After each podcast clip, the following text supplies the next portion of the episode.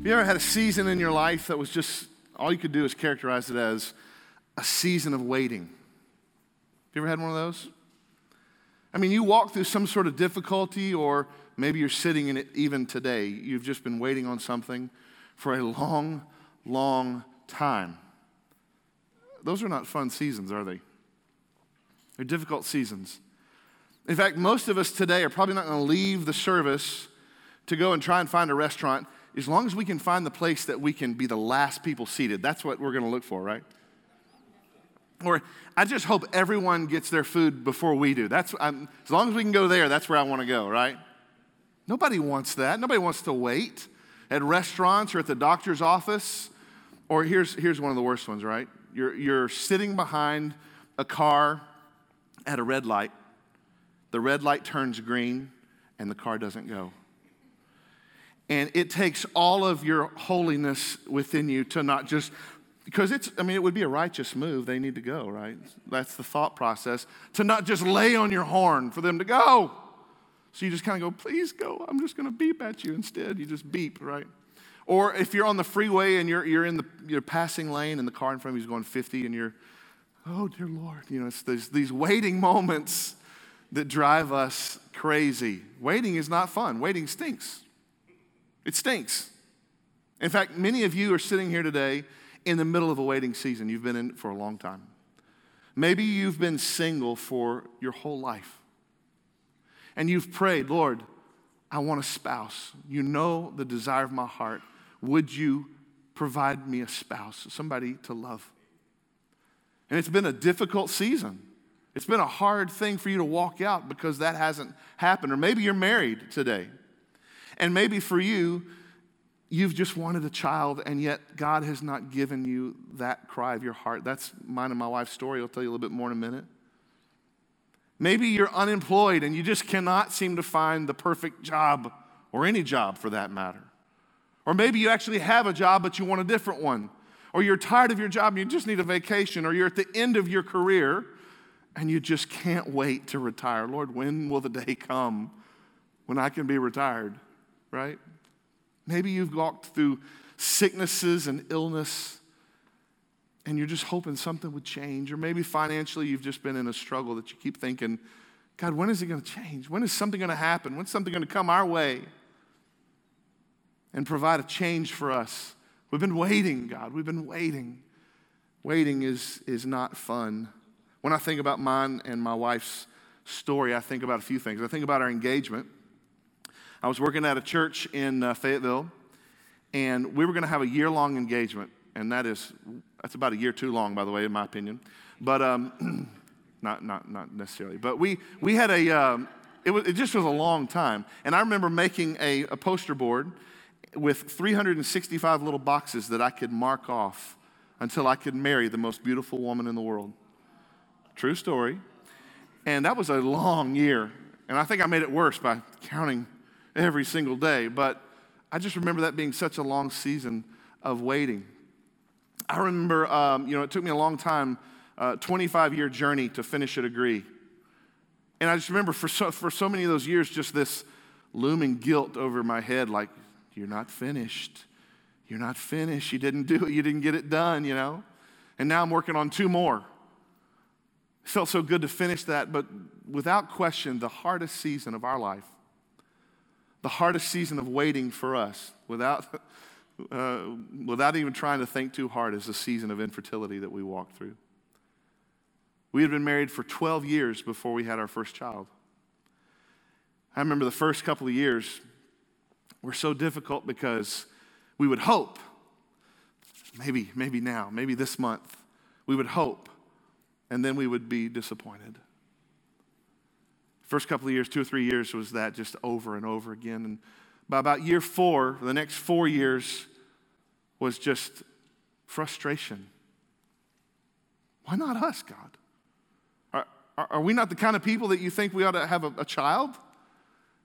And then you start saying things like you start rationalizing in your own brain. Oh, so, so all these 14 to 15 year old girls that are having babies, they can have babies, but we can't. You start asking those questions. You find yourself beginning to get bitter at the waiting. And I remember the last two or three years, they were the toughest. Because we walked through a medical journey like guinea pigs, and it was, it was devastatingly difficult. Lori hates needles. She, I mean, she hates needles. Had to give her a shot every single day. It was a difficult season. I'll never forget one of the greatest days of my life when we had some friends over, a couple over at our house who were in our dining room. I can remember it like it's yesterday. We had a phone call. It's the clinic. It's the clinic. And so we took our little cell phone. I remember all four of us huddled together. You remember that? Listening to the lady say, Hey, we just want to let you know you're pregnant. Oh my goodness. Over 11 years of waiting and hoping and believing God, is, there, is it possible? And they told us we were pregnant. Listen, those 11 years were so difficult. Once we waited 11 years, then we had nine months to wait, right? On this little baby girl. What's she going to be like? What's she going to look like? I can't wait. God. It seems like our lives are so full of waiting. Reality is, every one of us in this place this morning, probably in some way or another, is in some season of waiting for something, right? But the good news is we're, we're not in uh, a bad company. There's a lot of people who've come through Scripture who've gone through seasons of waiting, just like we do. Let me remind you of a few. Noah, did he have to wait any? A little bit. What about Abram and Sarai? Or Abraham and Sarah? Did they have to wait any? Oh, they waited. they waited. Sometimes we, you wait so long that things that God says you just laugh at because it's been so long. right, God? That's what they did. They had waited so long. Uh, what about Moses? You have to wait 40 days on this side of the Exodus, 40 days on 40 years, I'm sorry, on this side, 40 years on this side of the Exodus. God's uh, word to Moses is just pretty much just wait. Wait until I'm, you're ready for what I have for you. What about um, Jacob? He waited on his wife, then he got the wrong one. Remember that? And so then he had to wait another seven years to get the right one, and he waited and he worked. What about Joseph? Oh, what a difficult road Joseph faced and walked. Every single turn, he, he's going through something so difficult, and yet he's trusting that God has a plan in the middle of the waiting, right? And at the end of kind of his story, he's able to look back and go, oh, okay, that made sense. What about David? Anointed king as a child, and yet he spends a majority of his uh, uh, young adult life running from that, the king at the time because he's fearing his life. He's running for his life for years and years until he actually becomes king. He had to wait. You go into the New Testament, we think about stories like Mary and Martha. I love the story of Mary and Martha and their, their brother Lazarus. They were very close to Jesus. Very close to Jesus. So when Lazarus gets sick, they send word to, to Jesus Lazarus is sick. Her, come on. Jesus, come on. He's sick. We know that you heal people. We know that you love Lazarus. Two and two equals four. Let's go. Let's do this. Come heal Lazarus. And yet we see in Scripture, Jesus doesn't rush to Lazarus' sickness or healing. Instead, Jesus even sort of steps back, he stays put. Jesus waits and he causes Mary and Martha to wait. And ultimately, what happens? Lazarus dies. A similar story happens in, in the Bible with a man by the name of Jairus. His daughter was very sick. I have two daughters. And you know how it is when your kids are sick. You would take that sickness in a heartbeat, wouldn't you? If you could just take it on yourself, you would do it and not even think twice. So you put yourself in the place of Jairus and you're thinking, if I just, my baby's sick, oh, Jesus. Jesus can heal my child. So, so I'm going to go find Jesus, and he rushes to find Jesus. He gets to Jesus. Jesus, my daughter's sick. Would you please come to my home? Would you please heal my daughter? And Jesus agrees, Yeah, I'll come. And so they begin to make their way to Jairus' house, and he all of a sudden he begins to fill with hope. Okay, Jesus is with me, and I know he heals people. And then as they're making their way, something strange happens. Jesus stops. And there's all these people around Jesus. and He just stops and he looks around and says, Who touched me? And the disciples say, Wait, what are you talking about? There's tons of people around you. We're all touching you. He said, No, no, no. Somebody touched me. It's a special, I felt power go from me. It was the woman with the issue of blood, if you remember that story. She had struggled and she had waited for 12 years. And if she just thought, if I can just touch his robe, if I can just get close enough to the healer, I can just touch him, he'll heal me. And he did. But the problem is, Jairus was waiting. Okay, that's great. I, am glad she has her healing, but Jesus, let's go, please. And while he's trying to get Jesus to move along, somebody comes up and says, Jairus, it's too late. She's gone. She's gone. And you can just imagine as, as a father or the mother going, Wait, I, I should have come earlier. I, I, I should have moved him along quicker. I, this is my fault.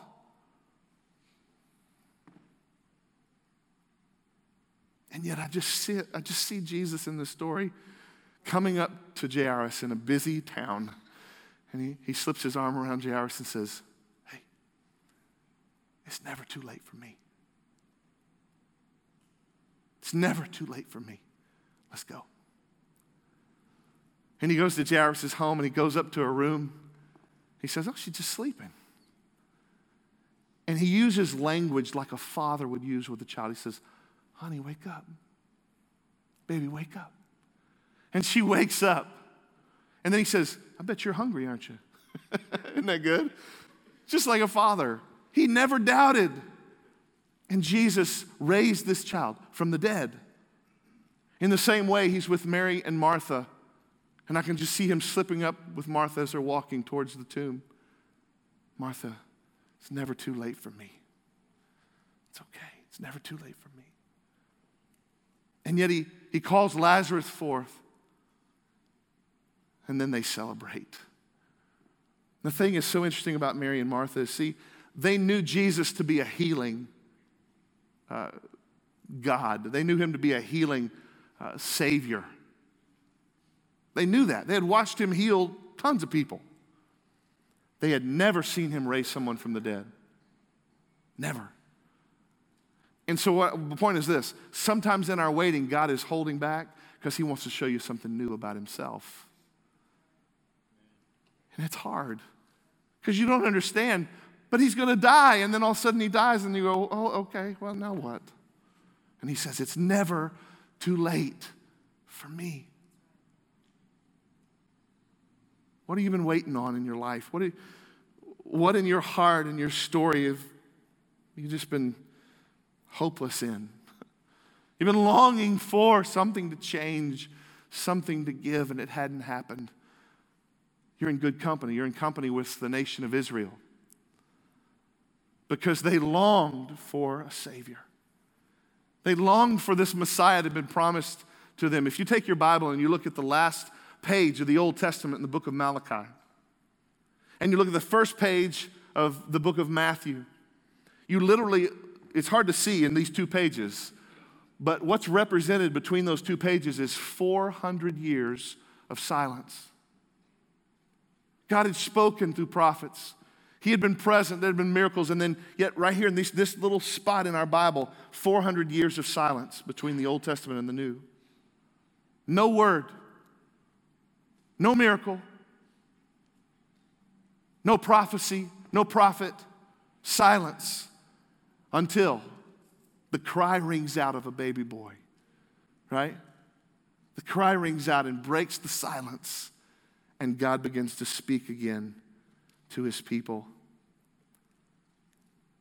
This is the first Sunday of Advent. I'm excited for the next several Sundays. We'll be in this new series called The Journey of Hope, and we'll be talking about themes that go along with Christmas. But you can't look at the story of Advent, you can't look at the season of Advent and the story of Christmas without thinking about a season of waiting, a season of longing. Louis Giglio, in the little book that we've been reading through here in this season says this He says, Christmas is about waiting and hoping in God. If we're willing to ask Him, God will give us the grace to slow the pace. And He'll help us remember how loved we are and how faithful He is. If we wait expectantly for Him, God will lift our eyes and draw us near. He'll remind us that waiting is not wasting when we're waiting on the Lord. I want to say that again. Waiting is not wasting when we're waiting on the Lord. Waiting is not wasting when we're waiting on the Lord. 400 years. Can you just go there? Can you try and wrap your brain around 400 years with me? How difficult this would be. I, 400 years is the same as a million to me. It's like I can't even hardly imagine, right? Our country is held, what, 250, not even probably? And, and yet people came to our country in the 1600s, so 300 something, uh, almost 400, you know. But our lives are so removed from those pioneers, from those first people to our country who, who, who come in from, from the other world. They're, they're so far removed, we're so far removed, we can't even make sense of it. It's so long ago, and that's the same way that the, the Jews were. They're going, 400 years ago, God did some things. 400 years ago, there were some miracles. 400 years ago, God spoke to his people, but then they're asking the question that many of us are asking, which is this Did that really happen? I mean, was he really speaking? Did he really move? Did he really do those things? Was he really there? Was God even really ever there? You can imagine this 400 years of Jews trying to hold on to their heritage, trying to hold on to the stories that had been told generation after generation. And yet, 400 years is a long time. But listen, add another 300 plus years on top of that. 700 plus years before the birth of Christ were prophecies of Jesus. I want to look at a couple of them. This is uh, Isaiah 7:14 says this, "Therefore the Lord himself will give you a sign. Behold, the virgin shall conceive and bear a son and shall call his name Emmanuel." 700 plus years before Jesus' birth.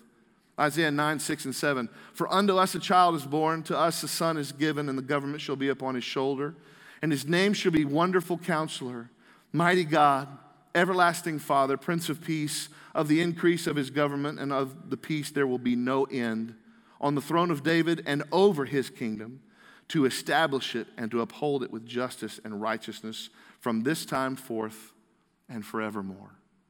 Over 700 years before Jesus is born, we have these prophecies. In Micah, in the fifth chapter, it says that the Messiah will be born in Bethlehem.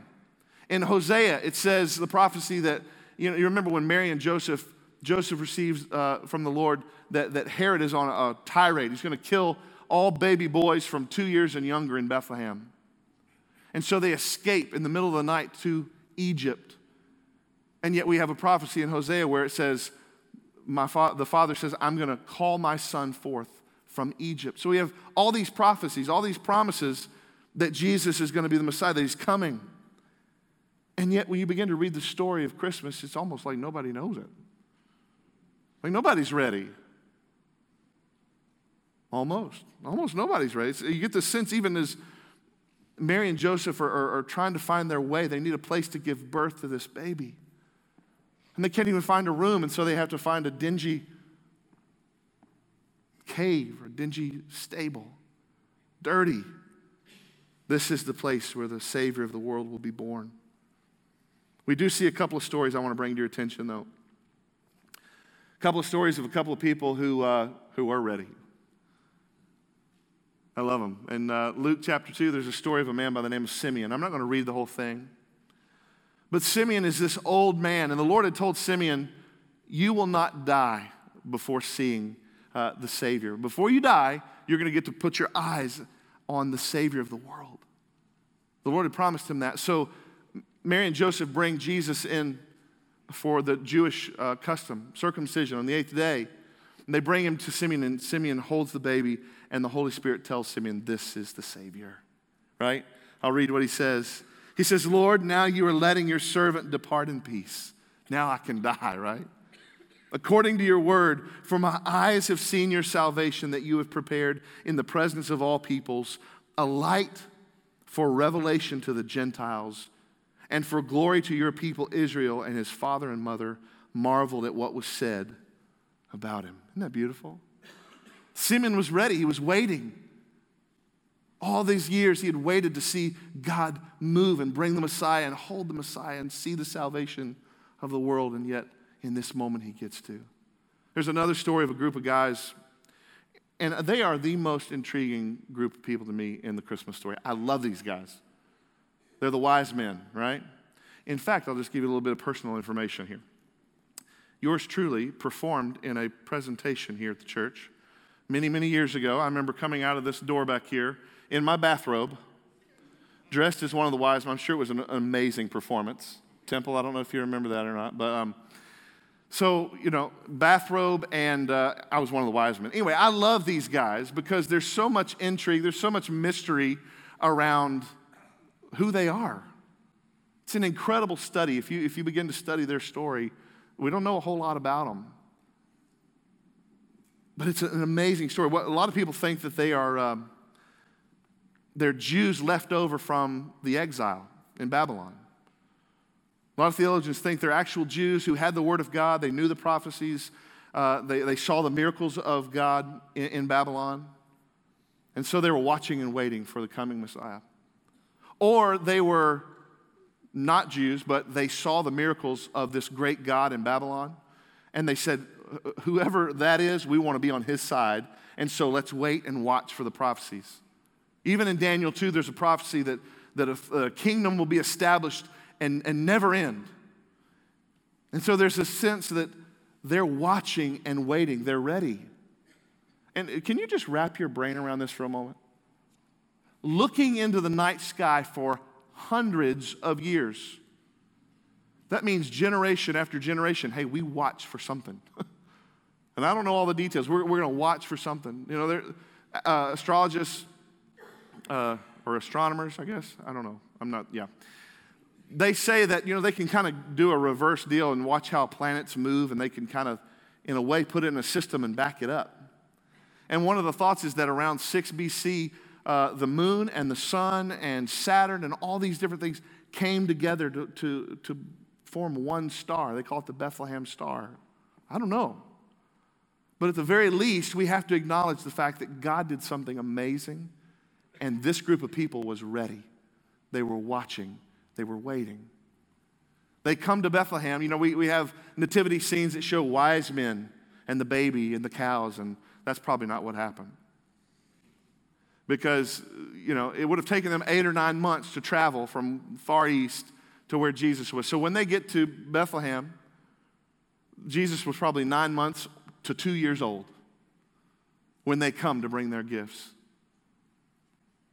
But the fact that they were ready and then they come and they offer this uh, procession and these wonderful gifts to Jesus, they're ready, they're waiting.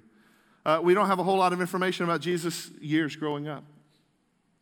We see this uh, um, story in Luke 2 or in Matthew. We see the genealogy of Jesus showing the Jewish people who, who he is, who he's come from. We don't have a lot of in, information or details about Jesus' youth. And what's interesting is we do have this great announcement, right? So Jesus is, is born in a manger. And then an angel goes to some shepherds to let them know, hey, Messiah's been born. And then it says the skies open up, right, with an angelic choir to sing glory to God in the highest and peace on earth to all men. So it's a pretty big announcement, right? At least to the countryside. It's a pretty big deal. Then there's a procession of, of wise men from the east coming and worshiping and bringing these great gifts. At least for a season, Jesus was a big deal. But then we see his childhood or what we have of his childhood, and all of a sudden it just looks like he's just a normal kid in the neighborhood. He's not really raised as Messiah. He's not really raised with fanfare and in a palace. He's raised like all the other kids. It's very interesting to me. Scripture says, and they knew him not. They didn't esteem him as Messiah. So we go from these, um, this amazing scene of his birth to somehow he becomes like every other child until he's, uh, the Lord brings him forth as Messiah in his ministry. The word Advent means arrival. That's what it literally means. It means arrival. And as we wait, you know, I, every year I love Christmas. I love going anywhere and there's Christmas music playing. And just, I just love the season of Christmas. And you know what I love so much? I love my kids getting so excited. And now listen, they may not be excited about the most perfect things. I get it, you know. They may be excited about the plastic thing they think they're going to get from wherever or whoever. But there's something in their hearts and in their souls that we ought to get a little bit ourselves, and that's anticipation, excitement. And I just love the way that, that even in our children, we can see maybe a little bit of what the Jews might have felt this, an, this anticipation, this, this joy, this hope, this longing. If nothing else, when we look at the Christmas season, you can't acknowledge Advent and not experience waiting. And so, just for a few moments here, I want to close our message and talk about waiting because it's not an easy thing to do. Like I said, the season of our waiting was maybe the hardest season we've ever faced as human beings, especially as a couple. So I want, to, I want us just to look a little bit at this, this process of waiting. Here's the first note on your card this morning. It says, God is rarely early, but he's never late. God is rarely early, but he's never late. I, I got familiar with an old gospel song. I don't know if you like gospel music, but I, I like it a lot. And uh, there's an old gospel song. I have to bring Larry up to sing it with me, but it, it says, uh, He's an on time God. Yes, He is. You know that song? he may not come when you want Him, but He'll be there right on time. He's an on time God. Yes, He is. I love gospel music, and I love this story because He doesn't come when we want Him to come. He comes when He comes. He comes when He's ready. The thing about God, the thing that we have to be confident in in these seasons of waiting, is that there's a reason. There's a reason, there's a purpose in seasons of waiting, and we have to know that He's in control. I want to say that a few times because I want it to sink into your soul. There's a purpose in seasons of waiting, and He's in control. There's a purpose in seasons of waiting, and He's in control. So, what do we have to do? We have to trust. We have to trust that there's a purpose. God's in control, right? He knows what He's doing. Let's look at Galatians 4, verse 4. But when the fullness of time had come, God sent forth His Son, born of woman, born under the law, to redeem those who were under the law, so that we might receive adoption as sons. Try and wrap your brain around this for a moment. Our God is eternal, He's timeless, right? He's always yet on time in our world of time. His sovereignty is always perfectly present. His mercy and His grace is precisely placed somehow in our space time continu- continuum. I, don't, I can't figure it out. I like to think of it like this the God of the universe, the word says that God breathed the planets into place that he spoke the stars into place, that the earth is his footstool. So, yet, this glorious and grand God somehow confines his power, confines his glory, confines all of who he is to come and walk with Adam and Eve on this planet that was his footstool. I can't wrap my brain around it. But I want you to look at that verse, Galatians 4 4. But when the fullness of time had come, right?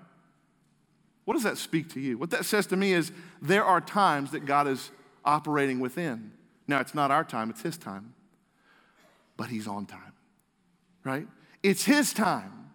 It, I, I, can't make sense of it. I can't uh, give you, like in, you know, uh, in God's time, it's this much of our time. It doesn't work like that. It doesn't work like that. Acts uh, 1 7 says this He said to them, this is Jesus speaking, it is not for you to know times or seasons that the Father has fixed by his own authority. This is when Jesus is speaking to the disciples. He's just about to be ascended into heaven. And the disciples, in their brilliance, they're like, God, uh, uh Jesus, is this the time that you're going to set up your kingdom in Jerusalem? And you, you just see Jesus kind of going, No, um, it's not for you to know. It's not for you to know the times or the seasons that the Father has fixed by his own authority. I want you to look at that verse as informational, okay? Can we look at that? Look at it again. What this is saying is that the Father has seasons and times that He fixes by His authority. He's in control, right? He's omniscient. That word just means that He knows everything that's been, everything that is, and He knows everything that will be. We have to trust. In the middle of the waiting, we have to trust. Here's something that's good in the middle of the waiting to know He's aware of our needs. He knows what you need, even in the middle of this moment of, God, do you see what's going on? Do you, do you see the difficulty? Listen, He knows your needs. Jesus said in Matthew 6 8, Your Father knows your needs even before you ask them. It's in that verse, in that chapter, that Jesus is teaching us how to pray. And He says, Hey, before you even pray, He knows your needs because He's in control. Hebrews 4:16 then let us then with confidence draw near to the throne of grace that we may receive mercy and find grace to help in time of need. That means with confidence come before the Lord and trust his timing in his help. At the perfect time, in your need, he'll come through. He always does. So, what do we do in seasons of waiting? What's, what's our role? What do we do? What's our job? Here's a few things on your card this morning I wanted you to be aware of. These are the things we do. We pray. We say, Lord, would you help me to trust you that you're in control and that you know my needs and that there's a purpose in waiting? We pray, Lord, teach me this truth. We listen for God's voice, we watch for God's hand. I think about the Magi, I think about the wise men watching and ready. Now, I'm not asking you to get a big telescope, right? And go home and set it up and try. And listen, that's not what I'm talking about. But what I am asking you to do is this tomorrow morning when you get to work, could you look at it over, over your work, the people you work with, and say, hey, God, what do you want me to be to these people today? Would you prepare my heart to speak your truth if you give me an opportunity? Would you give me a chance to pray for some people? Would you help your presence come through me to be a loving presence for these people I'm with? At, at our family functions over Christmas, God, would you help me to be your peace in this situation and these people? We have to watch we have to listen because God will move and He will use us if we'll be ready when we wait. We have to learn to be content. This is a, this that's a hard one. But the longer we wait, the longer we wrestle through things in our lives, the more we can become content. The more we, co- we say, God, I don't care about my rights. I don't care about necessarily even what I want. I, whether I have little or I have a lot, I just trust you. That's what we see in Paul's life the closer we, we draw to Jesus, the closer, the more we know him, we can say, God, you're teaching me in waiting to be content. We hope in the Lord. I love this verse, Romans 8 24. I would say if, if there's a, a section of scripture that you ought to take home with you today and put in your back pocket and chew on over these next few days, this is it. Let's read it together here. Romans 8 24 says this For this is hope we were saved, for in this hope we were saved, but hope that is seen is not hope at all. Who hopes for what they already have? But if we hope for what we do not yet have, we wait for it patiently. When we wait in hope, it helps us to be patient. When we hope, it helps us to wait in patience. In the same way, the Spirit helps us in our weakness. We do not know what we ought to pray for, but the Spirit Himself intercedes for us through wordless groans. Listen, if your prayers don't even have words anymore, you've been waiting a little while, and you're just weeping and you're just crying out to God, it's okay because He knows what that means. He knows what every groan translates to in your heart and your soul. Isn't that beautiful? But it's not just the groans. Listen to how beautiful this is. And He who searches our hearts knows the mind of the Spirit because the Spirit intercedes for God's people in accordance with the will of God. He's not just translating groans, he's also listening to the will of the Father. Interceding between the two, your brokenness and your groaning and your need and your waiting and hope with the will of the Father. And he says this, and we know that in all things God works for the good of those who love him, who have been called according to his purpose. Friends, listen, this is the truth this morning in the middle of the waiting, God is working. He's working. Hope in patience because God is at work in you. That's what it says. God works for the good of those who love him, who have been called according to his purpose. We wait in hope. Here's another couple of things we do we have joy. We have joy in knowing that God is with us. Isn't that good? God is with us. He is Emmanuel, God with us. He goes with us, He walks with us, He loves us, He gives us joy. And then here's the last thing that we do we endure. Some of you say, listen, you don't know what I've been facing for a long time. Like, I'm, I'm this far from hopeless. Just reminded of Jesus coming up to a few people who felt hopeless and saying, It's never too late for me. Sometimes we have to endure. And so I want to admonish you with a few scriptures this morning quickly for those of us that are at the point of endurance. Matthew 24, 13 says, The one who endures to the end will be saved. 2 Timothy 2:12 says, If we endure, we will also reign with him. Ephesians 6:13 says, Stand firm in the Lord, my beloved. 2 Thessalonians 3:13 says, Don't grow weary in doing good. Hebrews 10 23 says, Hold fast to the confession of our hope without wavering. And James 1 says this The man or woman who remains steadfast under trial receives a crown. Sometimes we, in our waiting, we have to get to the place where we're just, we have to endure. But we don't do it alone. And then lastly, this morning, part of Advent, no question, as we wrestle through our own issues of waiting and we connect back to a nation who had waited for hundreds and hundreds of years, we can't help but think about the fact that we wait yet again for his arrival. Right? We wait for Christ's return. We believe. He's coming again. Did you know that? The older I get and the more messed up this world goes, uh, I'm just saying, God, come on. I'm ready. I'm so ready. Let's go. I love it. 1 Peter 4:12 reminds us that we are sojourners. We're exiles in this world. This is not our home. Let's not get too comfy, y'all. This isn't our home. Lord Jesus, come. Come.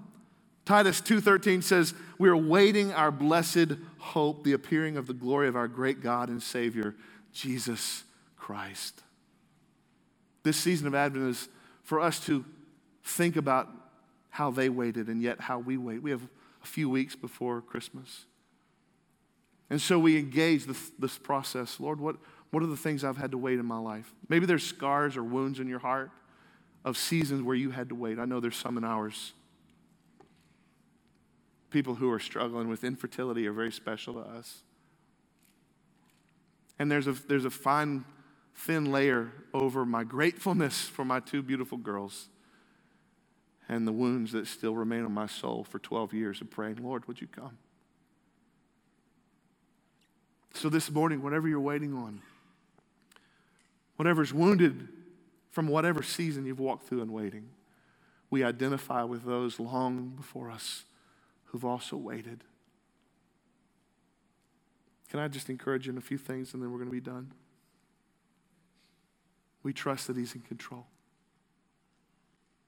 We trust that there's a purpose in waiting. We trust it. He knows our needs. He's working in the waiting.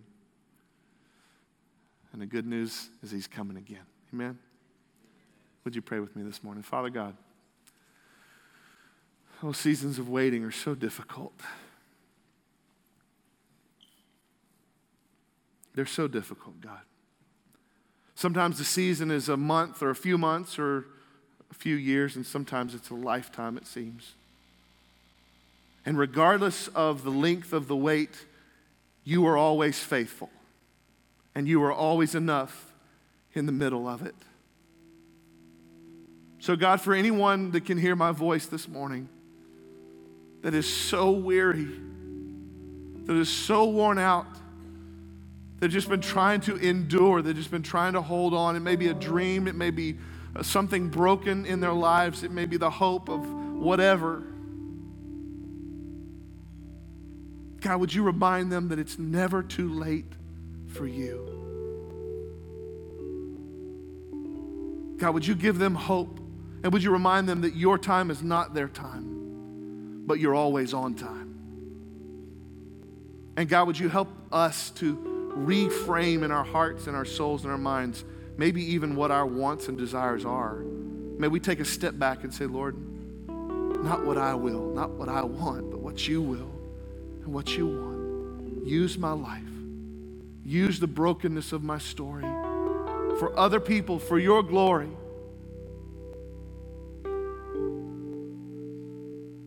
God, I pray if there's anyone here today that's struggling in the waiting, that you would allow some of our people to pray for them, to surround them, to love on them, to encourage them, because that's what the body of Christ does. We're your hands and feet, we're your literal hugs to the people in great need.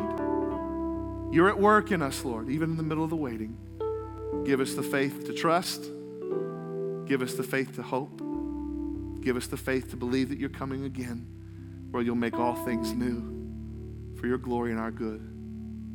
In Jesus' precious name, amen. Would you stand, please, this morning?